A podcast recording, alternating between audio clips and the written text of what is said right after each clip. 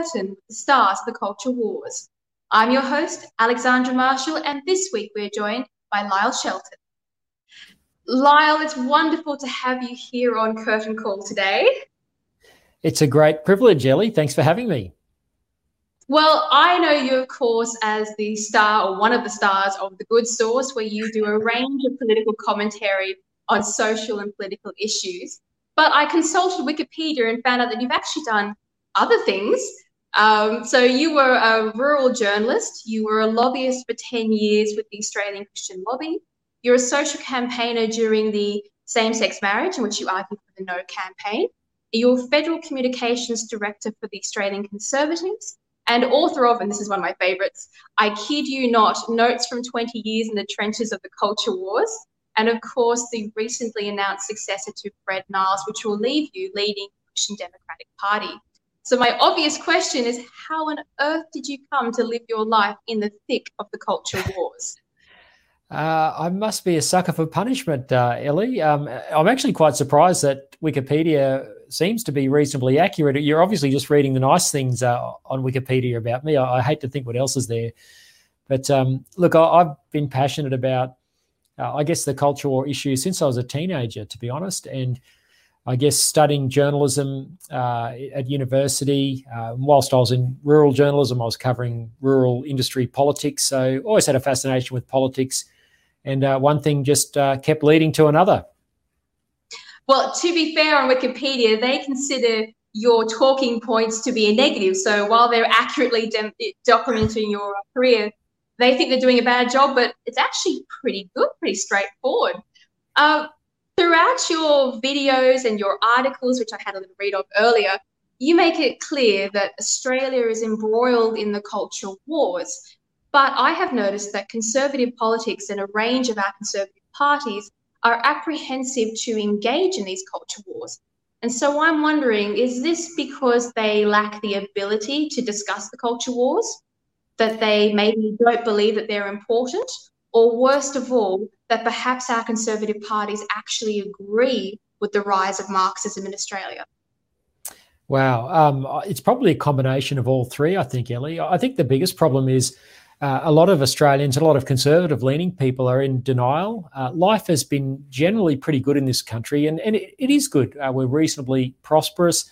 Most people are just getting on with their lives and don't want to know about um, cancel culture or wokeism or, or, this sort of thing. They see it perhaps as a, a, bit of an irritant off to the side, but the reality is it's reaching out and touching all of our lives. And um, I guess one of my passions is to try and wake people up to the fact that there, there is a war going on, freedom of speech, um, freedom of religion, which is very important to people like myself are people of faith, uh, is under pressure like never before. And I think um, we've got to sound the alarm. We've got to engage in the battle for ideas, and I think that's um, that's a big part of what uh, I've been seeking to try and do um, over what now has been 20 years. Uh, time flies. well, I am a little bit concerned, having listened to some of the rhetoric coming out of both sides of politics, that perhaps our political leaders are not as historically literate as their former heroes and our previous politicians. Would you say that's a fair assumption that perhaps they are not educated in the history of politics and so are not recognizing the danger of rising Marxism? Absolutely. And, you know, I should have, in response to your earlier question, I do think that there is an element uh, of the conservative side of politics, um, A, that is illiterate of history, but B, that um, is perhaps complicit with cultural Marxism. Um, whether they know it as that philosophy by name, uh, they're, they're complicit in, in just going with the flow. But you've only got to read, you know, the speeches of the founder of the Liberal Party, Sir Robert Menzies, to realise that he understood where the battle lines were drawn uh, in his day. In the post-war years, uh, clearly there was um, an ideological struggle going on between Soviet communism and its empire of expansion, uh, and the Free West. And of course, that was fought out over the Cold War and some hot wars like the Vietnam War. But the basic ideas there um, are still with us in the intelligentsia, as they were with the intelligentsia in in Menzies' days. And again, you know, you just got to read some of his speeches to see him castigating the elites of the 50s and 60s, even some in the church, who Menzies called out as being complicit with communist ideology. Well, today, you know, the, the, the Marxists have worked out that people don't much like gulags and guns, but they are now using anti discrimination legislation, which has been weaponized uh, against wrong think and cancel culture uh, to enforce uh, the same ideas. And, and in some ways, that's even more sinister. Um, although I'm, I'm, glad the gulags and the guns aren't part of it, but I think it's only a matter of time before more and more coercion comes and constrains us all as these woke cultural Marxist ideas gain more and more currency, particularly with the, the younger generation. Yes, well, Menzies is one of the most misquoted politicians of our time, used by the left and the wet liberals in order to prop up their broad church politics, when that is, of course, not at all what Menzies meant when in his holistic writings. And you have to read the whole of his work to understand what he was getting at. Uh, but my uh, my point is, what do you think is going to happen to conservative politics in Australia if its leaders continue to kowtow to the fringe left of politics? I think um, conservative politics is, is in danger of being overwhelmed uh, by the left, um, and, and, I would include in the left um, some in the libertarian right who, who unwittingly go, you know, are probably the useful idiots for um, cultural Marxism, but because of the lack of engagement in the battle of ideas uh, from most politicians in the Liberals and, and National Party, uh, we are being swept along. Um, and we live in an advocacy system where ideas have to be spoken about, they have to be fought for, uh, truth has to be fought for. But uh, too often, uh, politicians on the uh, centre right fear what the media think, fear what the ABC think, fear what the elites think, and, and don't want to have the fight. And in my observing of politics over 20 years and, and having worked for a, a short period as a staffer in the federal parliament um, with, with uh, the National Party, and then as a lobbyist there for 10 years, uh, I would watch the Greens get up every morning, um, move notices of motion in the Senate. These are meaningless things, it's all symbolic, but it gave them the chance to advocate for their crazy ideas.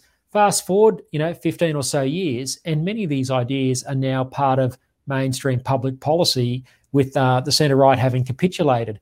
Uh, su- such as the attack on the coal industry, for instance. I remember Bob Brown calling for the end of coal, um, you know, 20 years ago, and just thinking that's crazy. Well, well, now you've got the Liberal Party in New South Wales saying they're going to shut down all the coal-fired power stations and that they won't even replace them with gas-fired power because that's a fossil fuel.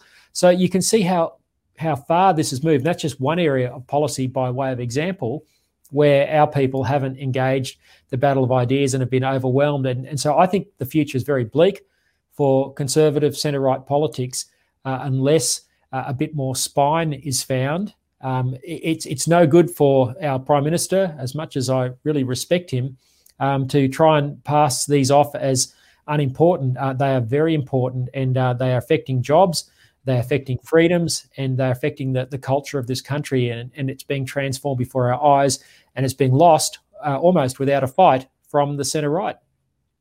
I also suspected it will lead to their loss at the uh, subsequent elections if they don't manage to find their spiritual centre. Uh, but let's move to your wonderful announcement that happened just recently, in which you will be taking over from Fred Niles when he retires in November.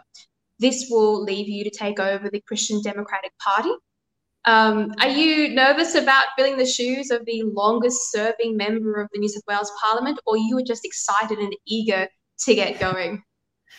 It's a mixture of both, Ellie. I'm obviously very excited. This is an opportunity that came out of the blue. I wasn't expecting it, it wasn't on my radar. Uh, they approached me just a few weeks ago. And um, it, it, just seemed like a, a, really good fit once we started talking about it and um, and and work through the process. But yes, I am nervous as well. Uh, it's very daunting. Um, politics is not for the faint-hearted, uh, and particularly uh, someone who uh, you know approaches politics as, as a Christian um, and and as a conservative. Uh, it is a hostile environment. There's no doubt about that. Uh, Mark Latham is also in the New South Wales Upper House as a, as a conservative, as a as a great friend of Christians by his own um, work and, and admission. Uh, and the sort of uh, vitriol he cops is is quite enormous, um, and so I'm expecting it's not going to be easy. But I'm certainly looking for the challenge, looking forward to the challenge, and looking forward to the platform that uh, Parliament gives uh, again to elevate our issues. And um, my real hope with the position uh, when uh, when Fred does step down in in November is that that'll give me an opportunity in the lead up to the 2023 election to really elevate some of um, the issues that uh, I'm passionate about that are really important to the Christian community, but also of value to the wider uh, public. Uh, and I'm really hoping that these ideas will will cut through and that um, uh, we'll we'll get support for that, and it will give people hope that voice that more voices are rising up to uh, combat the hard left, which seems to have the megaphone at the moment. Yes, well, if you want to, uh, like, politics for conservatives, it's certainly not a safe space. And if you want to see what's difficult, try being a woman. We get death threats every single week from the left. They are absolutely incessant. But uh, if you could achieve one thing in your first year of politics, uh, what would that be? Like, what do you really want to get done straight away? Look, um, there's it's very hard to prioritize. Look, uh, probably one of the key things um, is to just see this uh, insidious gender fluid ideology that's being inflicted upon our children, to see that pushed back. Uh, I'd love to see that. Um, in, in you know if, if I could achieve something in, in, in a in a first year to see that come to the public's consciousness in such a way that um, politicians will act to root it out of the curriculum. And um, Mark Latham, who's been in the New South Wales Upper House for uh, a few years now. He's done some terrific work on this. Um, I've been campaigning on this for more than five years, uh, going back to my time at ACL. In fact, we were one of the first groups in Australia to raise this issue in the public's consciousness uh, in the lead up to the same sex marriage plebiscite. And uh, it has shocked me just how this issue has metastasized, um, how the, the hard left um, have been able to infiltrate this into pretty much every school curriculum in Australia, right down to early childhood education, teaching children that gender uh, has nothing to do with your biology. It's something that is in your mind, how you feel, and therefore you should alter your body accordingly, sometimes irreversibly. And I think this is incredibly damaging and harmful uh, to children. So that's something I'd love to see uh, really uh, dealt with. If that's something I could achieve in the first year, that would be awesome. Uh, obviously, building on good work that's been done uh, before I arrive in the place. Well, let's talk about that. Um, there is a fundamental difference between tolerance of ideas and lifestyles that differ from social norms and state funded affirmation in which individuals are punished if they refuse to agree with different moral practices. And the school system, as you correctly stated, has become a flashpoint for this discussion uh, due to teachers and politicians using the education system as a tool of political activism instead of a place of learning. Uh, I would argue that things like Mark Latham's parental rights bill is not about banning gender fluidity from school.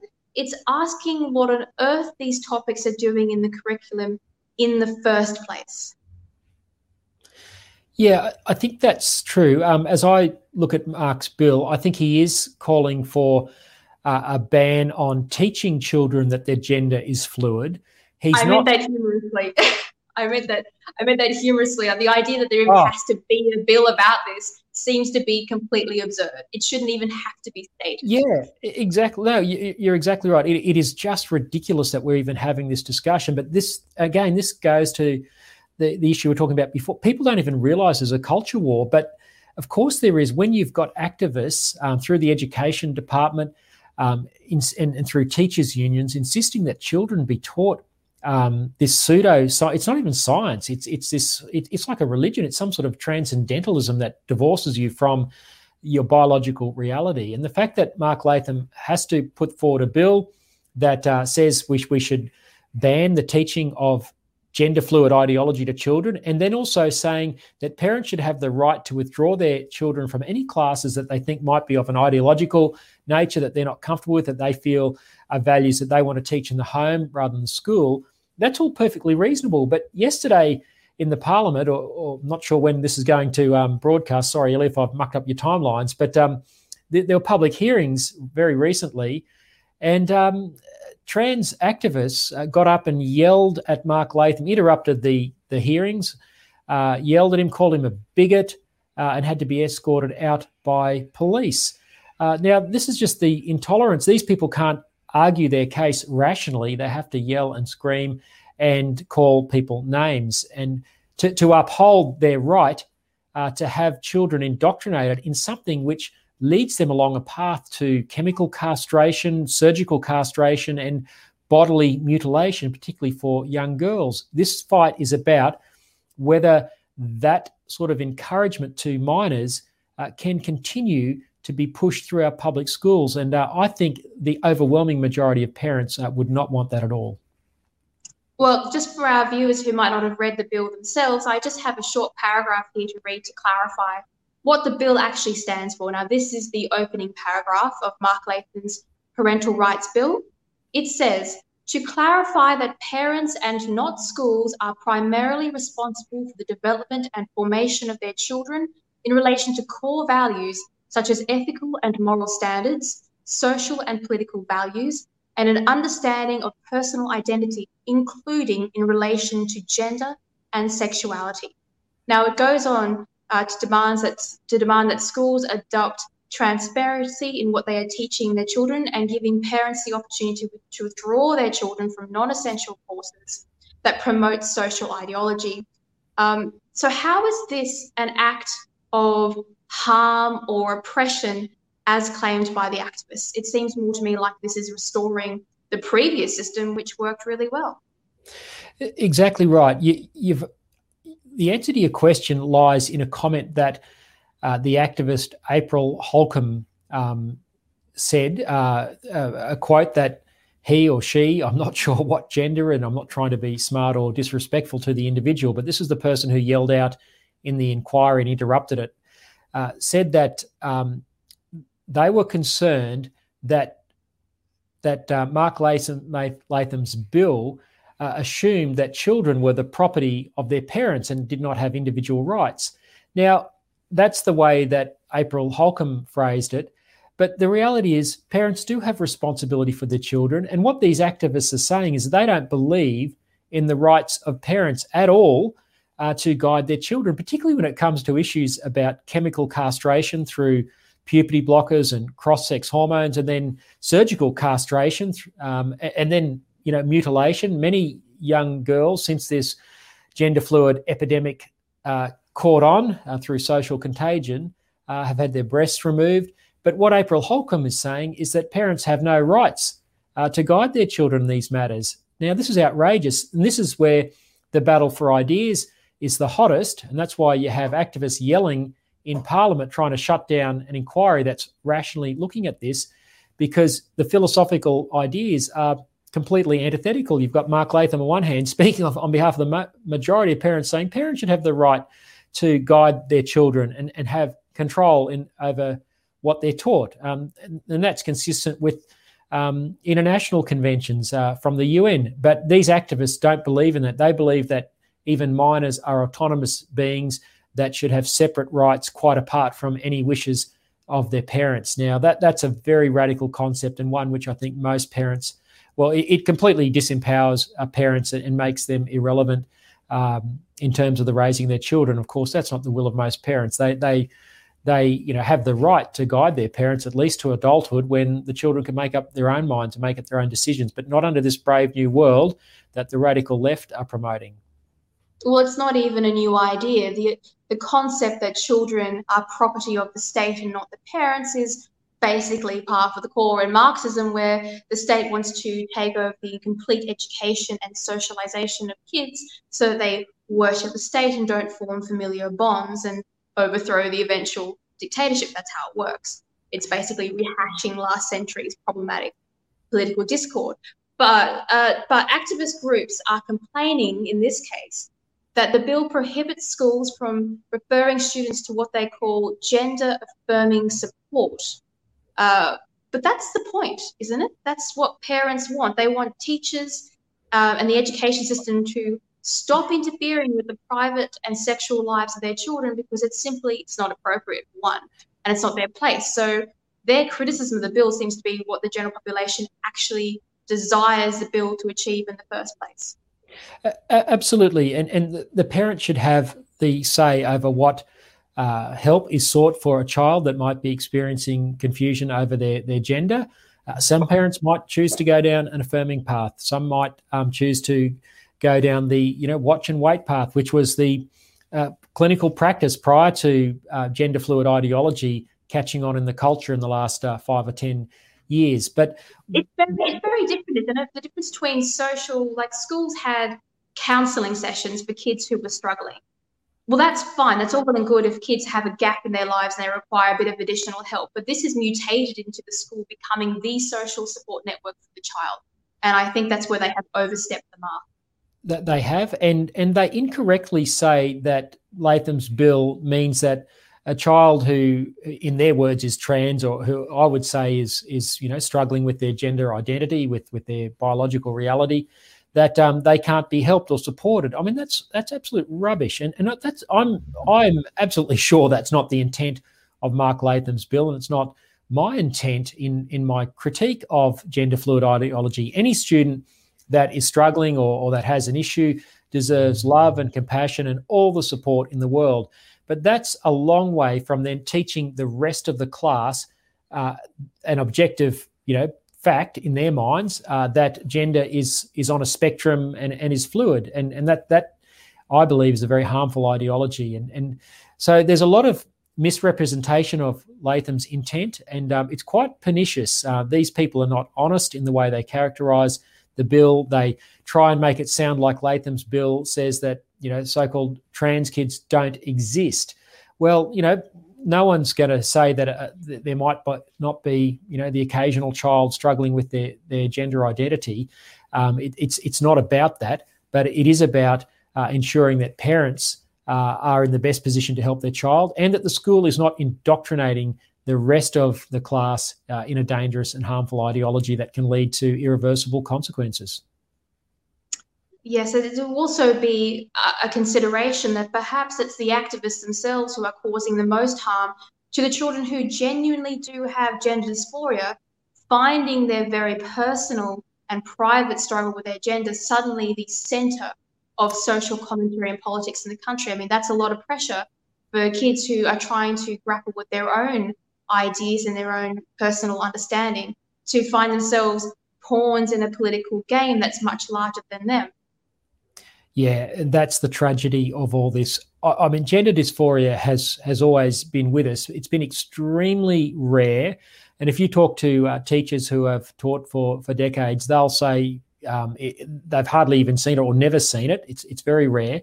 The last five or ten years, it's um, developed into an epidemic. I think it's more contagious, than well, it, it, it's a bit like the coronavirus in, in one sense in terms of its spread, but far more it will harm more young people than the coronavirus ever will. And you've only got to look at the growing detransitioner movement uh, of uh, people who have taken action on their body uh, and realised they've made a terrible mistake. Keira Bell is a high profile case in the UK. Um, it's, it's, very, very tragic. And um, I, I think you know this is a, a, a, fad. It's an ideology that's being spread by political activists, and I do think uh, too many children, sadly, are becoming pawns in this, and they are being caught up in a game of identity politics. And, and of course, when you're young and you're still forming your political values, your philosophies, um, you're very ripe for this sort of manipulation, and I think that's what we're seeing. Well, just to finish off with the education system, I'll make one final point even since I was at school, the amount of money that we have been funneling into the education system appears to have made it worse. Uh, our education statistics have been plummeting on a global scale, and we're now at the point where teachers and politicians have decided that it's almost too stressful to test kids. But I suspect that's because they don't want to find out how badly children are doing and reflect poorly on teachers. Do you think that perhaps we are giving too much money to education and that's all that's doing is funding activism instead of uh, facilitating old fashioned learning, which is sadly lacking in our education system? Yes, I, I, totally agree with your analysis. I think the rigor has gone out of it. Um, I, I, do think, and this is a broader discussion, that there's some kids that the education system is not well suited to that are better to get to go on a vocational path. We made a big mistake in the 1980s when Bob Hawke was prime minister and said everyone had to go to year 12. Um, that was a big mistake. We should always be looking for the pathway for uh, children who are more vocationally orientated to, to direct them that way, and, and others on, a, on an academic path as to ability. And those that do go on the academic path uh, do need to be able to read textbooks, uh, withstand the pressure of exams. These, this sort of rigor is not bad. Uh, but at the moment, it's almost like education is every child gets a prize, and um, there seems to be very little rigor in it. I've noticed that with my own kids' education. Let me, let me clarify my point there for a second. I, I understand your vocational training, but I'm talking about the academic kids who are leaving school and getting two degrees, and they can't even file things in alphabetical order. So it's not that we've got some kids who aren't suited to education. The basic system of education, which they say their top students are leaving, are leaving at a lower standard than they should be. Yeah, look, I, I totally agree with you there. Sorry, I, I, took you off on a little tangent there, but um, but I, am certainly agreeing with the substantive point. Um, uh, it, it, it worries me enormously. You talked um, earlier about the lack of knowledge of history by politicians. Um, th- this next generation has complete historical amnesia, and if you don't know where you've come from, uh, you won't know where you're going. And sadly, uh, that's where we are at this point in time. And we desperately need to recover our history and our uh, sense of self worth as a culture, which has been badly beaten by decades of cultural Marxism that tells us we're no good. You combine that with a terrible education, and you've you've lost all ability to um, to fight for your culture and to, to know where you stand. And so we're, we're in a very precarious position uh, at this point in history where I think we could go either way, and it'll depend on um, the good work of people like yourself and other culture warriors. Hopefully, I can play a part. I think the voices that are rising up now are the hope uh, to try and help uh, our society realize its error and see if we can pull things back from the brink. Yeah, that's why I was so sad to lose all my books because you have to teach yourself these days. Uh, my education was pointless as far as history and politics goes. Uh, but now that friendly part of the interview is over, I'm going to ask you some more challenging questions uh, because I'm allowed to. Uh, religion and politics. Now, this is where you and I differ a little bit in the conservative spectrum because obviously I'm a secular humanist and you are a Christian. So, straight up difference there. And that's quite common in Australia for conservative politics to be divided this way, unlike America. Uh, so, like a statistically significant portion of Australians, I like to keep my religion out of politics and vice versa. Now, that doesn't mean that I want to keep religious people out of politics. It just means that I don't indulge in quoting of scriptural gods in relation to policy or political discussions. Um, now, I also think it might be one of the reasons that the Australian Conservative Party didn't do as well as it should have because it was closely linked to religion rather than conservative politics in general. Um, and we also had the problem where, of course, Europe had a difficult relationship with politics and religion. At the end of the day, they decided to separate each other for the protection of both, and it worked out quite well. And Australia inherited that separation. Now, my question is do you find that the open declaration of religion in your new party's name might hold it back from its voting potential? Not that that's a bad thing. I mean, there's a position for minor parties to be continuously in the, in the debate to hold the major parties to accord. It's just, do you think it will have an impact on the growth of your party?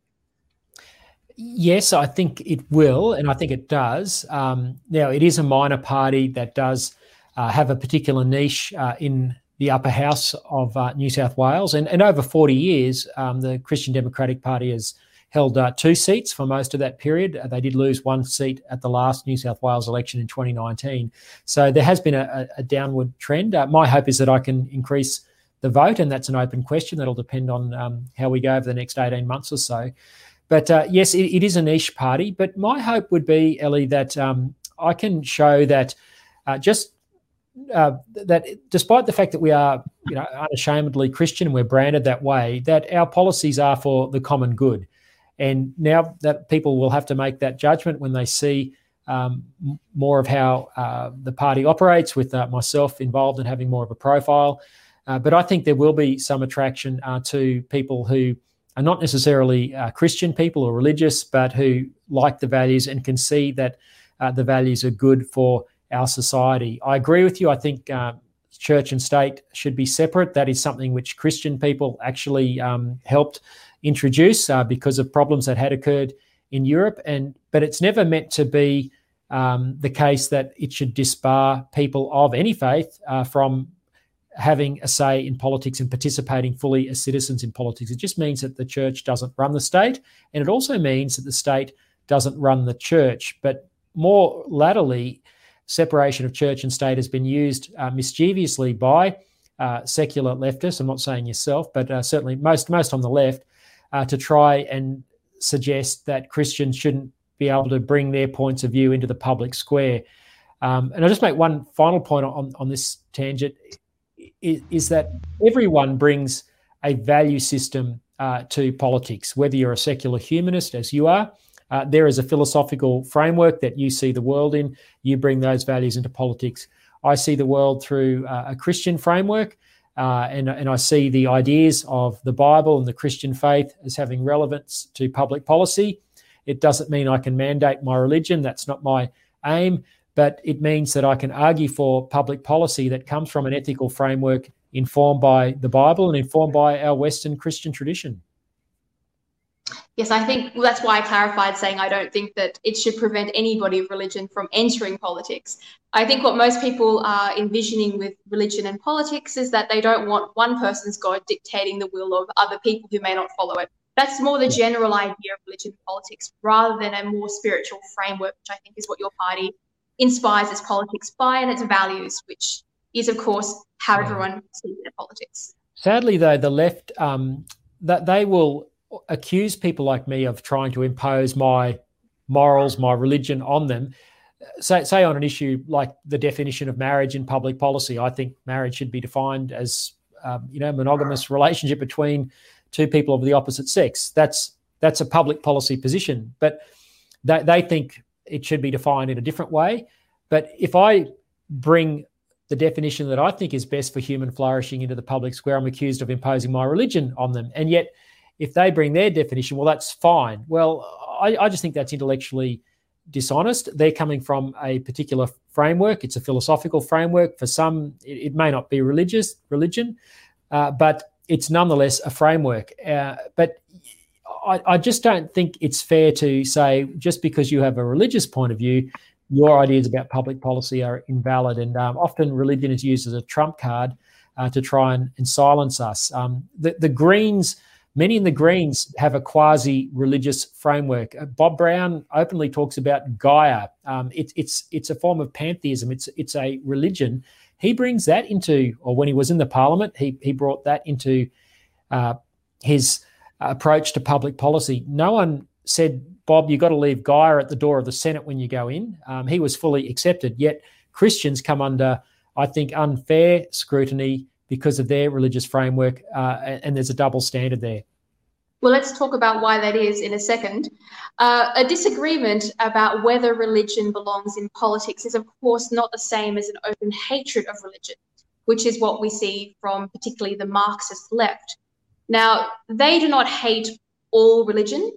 They they often include things like Islam in their in their portfolios if they think it can help them win some migrant heavy seats. And so, even though, of course, Islam is completely at odds to their liberal social order. But beside the point, um, what we see from the left is a hatred specifically of Christian religions. Now, this is left over from its Marxist roots in the last two centuries, in which Christianity was closely tied to the monarchy, and therefore it is socialism's eternal enemy. Hmm. And not only is it the eternal, eternal enemy of socialism, we also see that uh, a religion like Christianity competes for affection with the Marxist worship of the state. Uh, so, do you think activists today, especially the young activists, have any idea why they are taught to hate Christianity? Or do you think they just copy what their lecturers tell them that Christianity is bad and they've got no idea the historical uh, reasons behind Marxism's hatred of Christianity? Yeah, I think you've summed it up really well. Um, and you know, we, we do forget that there is a competition for the affections of of humans, and the the reason Marxism hates Christianity is because it says that there is a God to which all humans are accountable, and, and it's not the state. And they like to think that the state or, or that man, you know, humankind, uh, is the highest authority, um, whereas people of, of Christian faith and, and, and Muslims would say there, there is a higher uh, as a transcendent being, i.e., God, to which we are accountable. Now, as Christians, we would say, well, that that actually is an almighty safeguard because when humans think they are God and they're the highest authority, uh, that's when we often see terrible abuses. Now, I'm not trying to whitewash the fact there's been some terrible abuses in the name of the church and Christianity down through history. There has, but when Christianity operates the way that Jesus of Nazareth intended it, uh, it, it, it is um, expressed in society uh, with a humility that acknowledges that uh, humans don't have all the wisdom and that there's something above us and someone to whom we are accountable that therefore checks uh, our behavior and particularly our behavior to our fellow humans. And um, Marxism wants to do away, hates the idea of God, hates the idea of accountability to the transcendent, and uh, vies for our loyalty and affection, as you say. And, and I think um, so many young people, again, because they don't, they no longer understand religion. Uh, they're not taught it anymore. Um, you know, a generation ago, at least most people had been to Sunday school or had some form of of um, religious I got education. kicked out of Sunday school. Just to be clear, I went yeah, one day yeah. and I didn't even make it half an hour. My mum had to come pick me up. She was like, "Typical." Sure, you were very naughty, Ellie. Uh, you're probably asking too many hard questions. that's exactly what I did. I asked too many questions. Well, that's that's a shame because um, that should be encouraged. That uh, but but yeah, yeah th- this is the problem. So people they don't have any religious formation, uh, and so again they're they're being used as pawns uh, for the state, which wants them to uh, be under its its control and its loyalty. And um, you know, I think the, the, the power grab that we've seen by politicians during the pandemic is um, should be ringing big alarm bells because this is how statism and scientism operates, uh, where where man is the final authority, and um, and we we all just go along worshiping the state and bowing to its wishes for the way our lives should be controlled. Oh well, this isn't even one of my questions, but when we talk about the state and collectivism, it amazes me how few university graduates who claim to love uh, collectivism and Marxism have no idea the funding principles of it, and therefore have never read arguments like the Karl Popper argument against why communism fails, and so have no idea the structures of which they're standing on and how dangerous the ideas they're demanding society adopt. But that's that's not even a question. Uh, the hatred of Christians brings us to uh, the treatment of Scott Morrison and his wife Jenny Morrison. Now, it barely a week goes past in which you don't see a trending hashtag on Twitter that is attacking Morrison's faith or the churches that may be associated with him. And uh, it interests me because you never see the left talk about the fact that the, that the Catholic faith is very much a part of the Labor Party and has been forever and is still a part of the Labor Party because I think that would intersect awkwardly with their other campaign against certain churches and things. Yeah. So, given the obvious hypocrisy in the way religion is treated by the online activists, do, how much of this hatred of Christianity do you think is just a mechanism to try and get rid of people holding political party on the opposite uh, power on the opposite side to politics? I think it's definitely that. I think it's the hard left trying to send a message to Christians that you're not welcome here, uh, to try and scare them away from being part of the political space. And look, you look at the way Jenny Morrison has been treated by Magda Szubanski most recently, uh, just held up as um, an object of, of ridicule, insulting. You know, the, the, here she is photographed next to her husband signing a condolence book for Prince Philip. And, and uh, Jenny Morrison is quite uh, rightly you know, dressed in black. Um, nothing unusual about that. And somehow Magda makes some link to The Handmaid's Tale as if uh, Jenny is, you know, somehow being oppressed by Scott Morrison by the fact that she's dressed like that while they're signing condolence. I mean, it's so ridiculous. It's not even funny. But it, but what it does, it, it serves to show just how pernicious uh, the left is, and, and just how um, irrational their hatred is of Christians. And and you know, in, in this case, they were trying to make Magda was trying to make a statement about a Christian man, i.e., Scott Morrison, and somehow suggests that he oppresses his wife by the fact that she was standing next to him dressed like that. I mean, it's so outrageous, but I think it's got to be called out because this is dangerous stuff. Um, because if these ideas catch on, um, I mean, Magda's got a massive following. Um, it's you know, it, it's really stigmatizing um, a section of of um, the population. Now we, have seen what that does uh, down through history, and it doesn't. Well, look, I read a lot of the comments about from Magda un, under her thread, the people who were agreeing with her, and it might interest you to know that probably about half of them, when you read through them, are actually being made by Christians. So these are Christians who are attacking Morrison and Jenny for being basically other Christians. And this is why I'm starting to suspect that the activists are trying to overplay the role of religion in Scott Morrison and Jenny Morrison in order to try and paint them as these overt religious figures, which they presume Australians will not want to vote for, as because of what I mentioned before, and using that as a way to take them out of power because they have nothing else to work with on that front. Yeah, look, I, I think that's that's right, and and that's what makes it um, so scary. Uh, look, uh, rather and, than Magda, I think we could both agree that Magda definitely bit off more than she could chew when she made that comment about Jenny Morrison because she copped a lot more flack than she did support. And uh, one thing that annoys me about conservatives is when they fight back and when they put the it back on the left about how terrible their comments are, the left have to walk it back, and they often do. And it makes me wonder why conservative politicians don't do that more often and don't come out and say, hang on a second, that is wrong and lay into the left like they should. I mean, what are they afraid of? That's right, and and they should. Um, look, I haven't seen much contrition on the part of Magda. I, I, saw the highlights of her interview with Tracy Grimshaw on, on Channel 9, The Current Affair, but it seemed like Magda was doubling down. She was unrepentant. Um, but your, your point is right. Um, you know, the old adage is the best way to stand up to a bully is to stand up to a bull, the bullies. And too often the left uh, are bullying conservatives, they're bullying uh, people of Christian faith.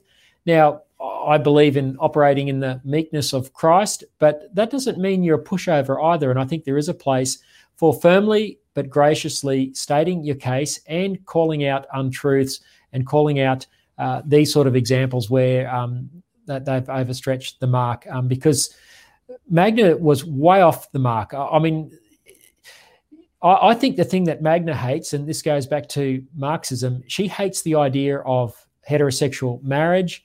Uh, the Morrisons, um, say what you like about them, they obviously have a wonderful, affectionate, mutually respectful marriage, and and and they have both chosen different roles within that relationship. That's their choice. Jenny obviously has played a, a more nurturing role with their girls. Um, Scott, of course, has pursued a political career, and she has obviously supported in that.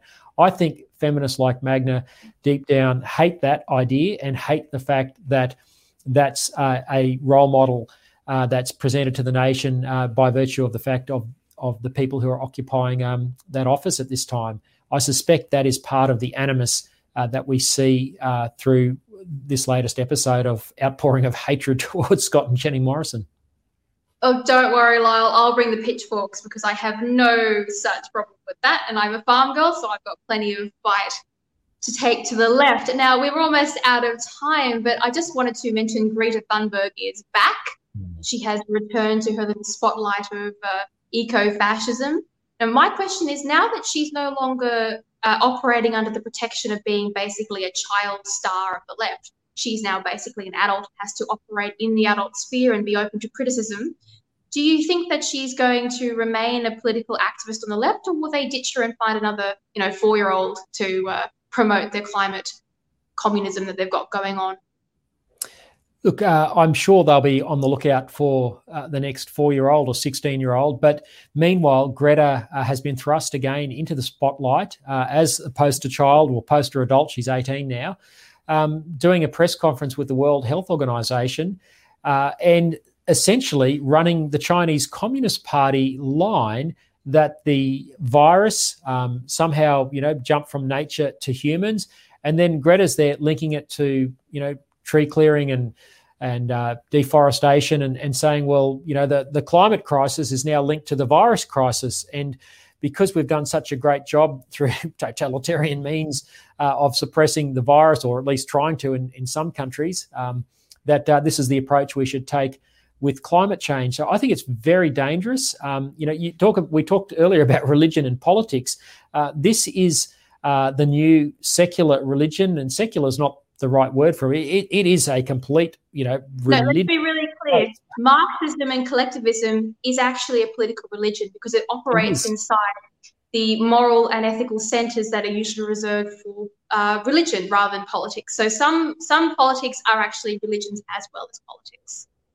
Yeah, and, and this is what Greta is bringing into the public discourse with her latest intervention. But I think it's it's frightening because uh, not only is religious, it's it's obviously highly political, but it's playing into the hands of uh, the regime that is an existential threat to Australia, and that is the Chinese Communist Party. And I think it's very um, well. I was going to say naive of the World Health Organization. I think they know exactly what they they're doing. They covered up uh, for the CCP right from the get go when the virus uh, came out of Wuhan, probably out of uh, a lab there, uh, possibly as part of a weapons program. Um, but that's speculation, but there's a lot of intelligence to suggest that. Um, and, and, here's Greta uh, running the lines of the CCP again um, in cahoots with the World Health Organization, which is supposed to be a neutral United Nations body. Um, this is quite sinister stuff. And uh, again, I think it's got to be called out. Um, I, and, and this is why I'm very disappointed uh, in the federal government uh, since the Biden uh, presidency uh, that we've now moved further and further in the direction of, of the UN and, and um, the Paris Agreement. Well, we're already in the Paris Agreement, but heading towards net zero. We are embracing uh, this new religion, lock, stock, and barrel. And we've aligned ourselves with Greta and the UN, and I think it's deeply um, disturbing because the only regime it benefits is the CCP. They get strong using our coal. We get weak by not using our coal. Well, let's not forget that the uh, WHO is hardly an impartial organisation, considering that the CCP funded Tedros's political party, and so he kind of owes them a bit of a favour when it comes to that. But uh, we're basically out of time, Lyle. So I'm going to ask you our final fun question that we always do on Curtain Call, which is if you could have dinner with anybody living or dead, who would it be and why? I would um, love to have dinner with uh, William Wilberforce. Um, he was a 18th uh, and 19th century British parliamentarian who fought for the abolition of the slave trade he was a man of deep Christian faith. Um, he brought religion into politics, and as a result of bringing religion into politics, he brought in the idea that the black person uh, is our brother and should be treated as such. And with that philosophical basis, informed by his religion, was successful eventually in seeing uh, the British Parliament abolish the slave trade and that led to the Royal Navy patrolling the world's oceans right up until the First World War, uh, looking for slave trading ships. Um, and uh, it banished the idea, at least in our consciousnesses, uh, of um, slavery. And uh, so I'd love to have dinner with William Wilberforce. I've been to Clapham Common where he lived and seen some of the houses where he and his compatriots were. And uh, I would have loved to have gone to the Clapham mansions and uh, had dinner with him and his friends as they discussed how they could abolish the slave trade over several decades.